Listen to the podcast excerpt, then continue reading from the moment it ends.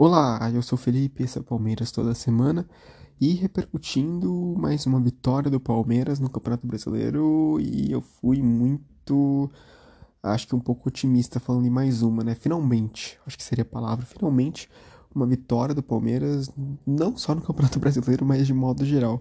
Eram sete partidas sem vencer, vencemos agora contra o Internacional, felizmente em casa, primeira vitória dentro de casa, dentro do Allianz com a torcida, que deve ter saído de lá feliz, né, com uma atuação melhor do time do Palmeiras. O Palmeiras, falando já sobre o jogo, jogou com muito mais vontade do que nas partidas anteriores contra o América Mineiro e contra o Bahia.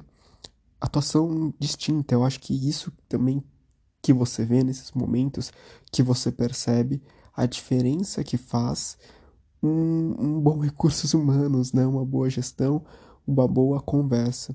Porque foi lá, ou depois desses resultados negativos contra o América Mineiro, contra o Bahia, contra outros times do Campeonato Brasileiro, chegou lá o Gagliotti para conversar com o time, chegou lá o quem mais chegou? Foi o Felipe Melo conversar com o time, o Abel conversou com o time de uma forma mais motivacional, mas é importante que essas conversas aconteçam e que o elefante branco no meio da sala do time do Palmeiras não seja ignorado. Então isso aconteceu, o Palmeiras entrou com uma postura totalmente diferente, jogou melhor, jogou com muito mais intensidade do que o time do Internacional e vai garantir a vitória num gol de pênalti, né? O Rony é um jogador que tem uma sorte, como eu até comentei com um amigo meu, ele tem uma sorte acima do normal, né? Então ele vai cruzar a bola na área, a bola vai bater na mão do Vitor Cuesta, que também subiu mal, um jogador de um zagueiro, né, de experiência, um zagueiro de habilidade, vai fazer colocar a mão na bola nesse cruzamento, pênalti claro, que vai ser convertido pelo Rafael Veiga, que não erra nenhum pênalti. É, durante a transmissão, até o. Não lembro quem falou, se foi o Caio Ribeiro, nem sei se o Caio tava no... comentando, tô, tô, tô perdido. Mas alguém comentou durante a transmissão que o Rafael Veiga ele não só não errou nenhum pênalti pelo Palmeiras esse ano, como ele não erra há três anos, né? Ele vai errar, o único pênalti que ele errou foi em 2018, ainda com a camisa do Atlético Paranaense. Então você vê a qualidade que tem o Rafael Veiga e o quanto ele é decisivo. Eu acho que muitas vezes a gente fica com, falando sobre outros jogadores, ah, e eu já vou entrar no tópico mesmo, que é o título desse episódio, que é sobre o Dudu ah, o Dudu, porque o Dudu é decisivo e tal. Nós, Palmeiras, somos campeões da Libertadores e da Copa do Brasil sem o Dudu. Fomos, fomos bem no Campeonato Brasileiro ano passado sem o Dudu. Então o Dudu, ele saiu uma, uma, uma notícia né, de um jornalista que estava ali na beira do gramado que falou, olha, o Dudu, quando ele saiu, ele falou, ah, não dá. Todo jogo ele, Abel Ferreira, me tira irritado, né? O Dudu estava irritado, estava nervoso com a substituição. E é preciso ser dito, Dudu, você não é dono do time do Palmeiras. Você não é o melhor jogador do time do Palmeiras atualmente. Você não é o jogador mais decisivo. Você não é um jogador insubstituível. O Palmeiras ganhou muitos títulos apesar de você. Então, tem que tirar todo esse rei da barriga, sabe? O Rafael Veiga é um jogador muito mais decisivo e foi um jogador muito mais decisivo que você no jogo de ontem e foi substituído também. E não ficou com esse. criando esse atrito no elenco. Então, assim, é inaceitável isso que o Dudu tem, tem fazido com o time do Palmeiras. Essa birra que ele tem feito. Ele não é o dono do Palmeiras, ele não é o melhor jogador do Palmeiras, ele só tem o melhor salário. Não é porque ele tem o melhor salário que ele tem que é, achar que ele é o jogador mais importante. Né? Todos somos um, é um time não é todos para o Dudu, né? Não é esse o lema do time do Abel Ferreira. Eu acho que isso precisa ser cobrado, acho que isso precisa ser trabalhado, porque, de novo, com o presidente falando que essa conversa ali resolveu, o Palmeiras jogou com muito melhor essa partida contra, contra o Internacional depois dessa reunião com o elenco, com o presidente, com o Felipe Melo, com o Abel, enfim. E precisa ser falado também com o Dudu. Acho que o Dudu precisa entender que ele tá numa equipe em que ele não é o protagonista mais. Ele é um ídolo, um jogador que fez o gol no jogo contra o Atlético Mineiro, um, um gol muito importante, mas que se tudo tivesse furado aquela bola, quem teria feito o gol seria o Marcos Rocha. Então, vamos lá, pera lá, né, Dudu? Você grande jogador, te respeito, você é um ídolo para o meu time. Mas você não pode criar esses atritos desnecessários num time que está na final da Libertadores. Então, uh, se eu fosse da gestão do time do Palmeiras, se eu fosse do RH do time do Palmeiras, se eu fosse o Gagliotti, eu conversaria com o Dudu e tentaria esclarecer as coisas, uma conversa junto com o Abel também, tentar esclarecer as coisas. Não é o dono do Palmeiras, não, não pode se colocar nesse lugar. Isso vai criar tensões que mais para frente podem ser difíceis de se resolver. O treinador pode ficar com medo, né, ou de ter culhão de trocar jogadores. Então você vê, por exemplo, no, no Flamengo, por mais que às vezes o Pedro joga melhor que o Gabigol, o Gabigol não é substituído para entrar o Pedro. E aí, enfim, pode ser que o time do Flamengo acabe saindo em desvantagem em alguns jogos por conta desse de alguns jogadores serem maiores do que a própria instituição. Isso não pode acontecer. Então, eu falei tudo isso para dizer que o Rafael Veiga foi um jogador decisivo no jogo de ontem, enquanto o Dudu não é mais esse jogador. Pouca bola e muita falação. Isso precisa ser minado. Não quero mais falar mal do Dudu. Dudu é um grande jogador. Tenho muita admiração, muito respeito por ele. Só não gosto desses atritos que criam muita tensão num time que tá na final da Libertadores há menos assim de. Menos não, né? Um mês pra final da Libertadores. Pouco mais de um mês para final da Libertadores contra o Flamengo. E o Flamengo que jogou contra o Cuiabá e não jogou bem. Um time fechado do Cuiabá. Ou seja, se nós jogarmos da mesma forma que nós jogamos contra o Atlético Mineiro, contra o Flamengo, pode ser que o resultado, que a vitória chegue para nós e nós sejamos tricampeões da Libertadores. Pode acontecer. Eu acho que nem tudo agora, se a gente começar a ganhar mais confiança, né, que esses atritos não sejam alimentados internamente. Pode ser que nós tenhamos uma chance maior do que pensávamos que tinha, que tínhamos contra o time do Flamengo.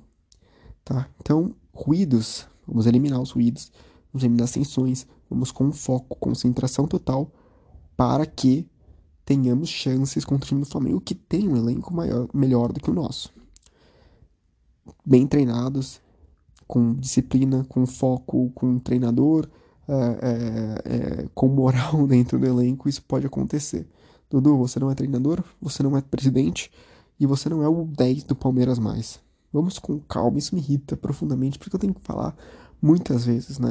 Me irrita muito atritos quando não deveriam existir. Fora isso, uh, o Abel depois, no final do jogo, ele vai dar uma coletiva, ele vai falar sobre uma vai surgir uma pergunta sobre o Luiz Adriano. Ele fala, não falo sobre o Luiz Adriano, porque o Luiz Adriano é, quando vocês forem falar sobre o time do Palmeiras, não falem sobre os jogadores, falem sobre mim.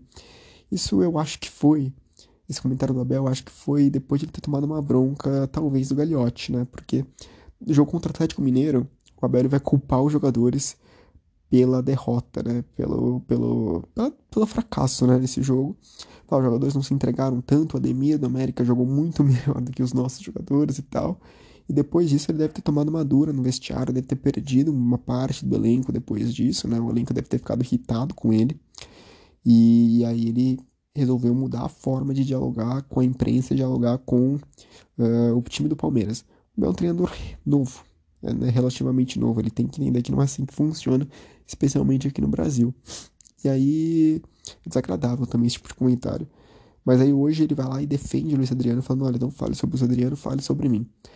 E pensando, eu acho que isso é uma atitude correta, né? Dado as circunstâncias, dado o que aconteceu, dado o elenco que talvez tenha se perdido. E eu acho que as críticas, essa pergunta, eu não lembro qual foi a pergunta especificamente do jornalista falando sobre o Luiz Adriano, mas o Luiz Adriano jogou bem na partida de hoje, tá? Foi uma postura diferente do Luiz Adriano. Eu acho que a torcida criticar o Luiz Adriano é muito importante também. Acho que se não fosse as críticas da torcida, o Luiz Adriano continuaria é, trotando dentro de campo, né? E não é essa atitude que se espera de um camisa 10, ele que é literalmente o camisa 10 do time do Palmeiras. Mas na partida contra o Internacional, eu não vou assim é, jogar taca pedra no Luiz Adriano, porque não acho que tenha sido uma partida necessariamente ruim. Deveria ter chutado mais para o gol, com uma chance ali em algum, em algum, momento, talvez no primeiro tempo, imagino eu, que ele deveria ter chutado para o gol, mas ele tropeça, enfim, aí a gente perde uma chance que poderia dar ali o nosso primeiro gol. Acho que foi antes do lance do pênalti isso.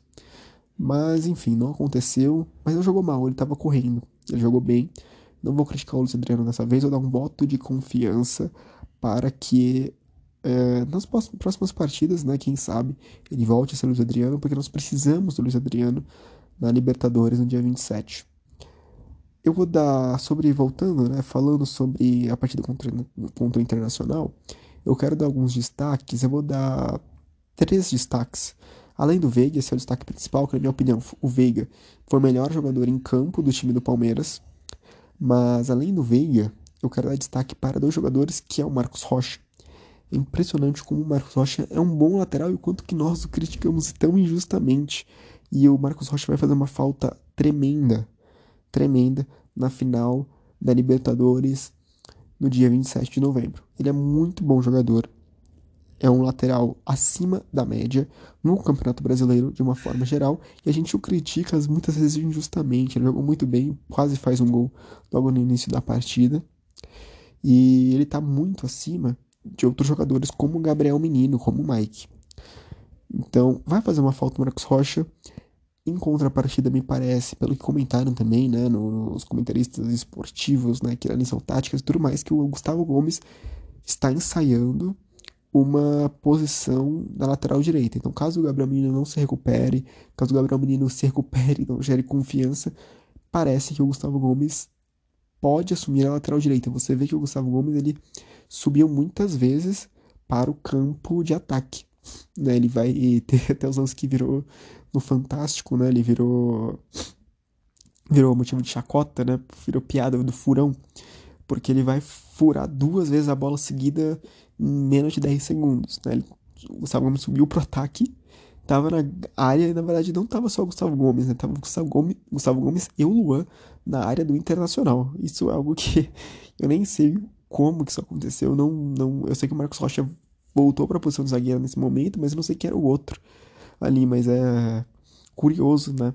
E o Rocha ele vai e o Rocha não, o Gustavo Gomes, ele vai furar uma de cabeça e uma chutando. Foi foi engraçado, foi cômico, mas eu acho que está se ensaiando um Gustavo Gomes talvez diferente para essa final da Libertadores, talvez um Gustavo Gomes mais ofensivo e talvez um Gustavo Gomes lateral direito uma vez, uma vez que não temos um lateral direito à disposição no nosso banco de reservas, né?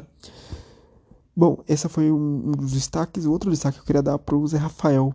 O Zé Rafael é um jogador que faz muita falta para o time do Palmeiras, faz muita falta com o Zé Rafael em campo. O time do Palmeiras tem muita segurança né, no, no, no setor ofensivo, no meio de campo. E o, Gustavo, e o Felipe Melo e o, e o Zé Rafael fizeram um bom trabalho, apesar do Felipe Melo tá um pouco assim, é, cansado, talvez. Saiu, entrou no Barbosa e tudo mais. Mas o Rafael fez uma partida muito bacana. Foi, é bom ver o Rafael em campo no time do Palmeiras. Não existe outro volante melhor. Né? Eu acho que ele e o Danilo são os melhores jogadores aí desse setor do meio-campo defensivo do time do Palmeiras, né? E o Felipe Melo, eventualmente, para dar aquela liderança, aquele gás importante em momentos decisivos. Destaque negativo do jogo de hoje. Quais são os destaques negativos do jogo de hoje? Acho que o destaque negativo do jogo de hoje, Dudu, primeiro lugar, não jogou bem e criou essa tensão interna desnecessária no time do Palmeiras que pouca gente está falando. Acho que mais a gente deveria falar. Parar de exaltar é, uma figura, idolatrar uma figura que está errando. Vamos aplaudir acertos, aplaudimos o gol contra o Atlético Mineiro. Mas vamos também apontar os defeitos, apontar as falhas para que ele melhore, ele seja um ídolo melhor, um ídolo mais é, passível de exaltação.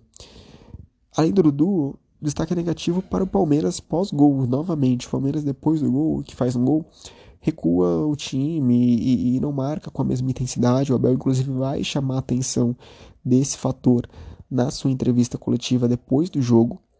E algo que precisa ser melhorado, né? Tudo bem, o time, não sei, quer tirar o pé, tá cansado, não sei por que motivo, mas depois, assim, de um. De um, de um, de um, de um bom primeiro tempo, né? E de um bom jogo até o gol, depois o time deu uma certa decaída, mesmo com a mais em campo.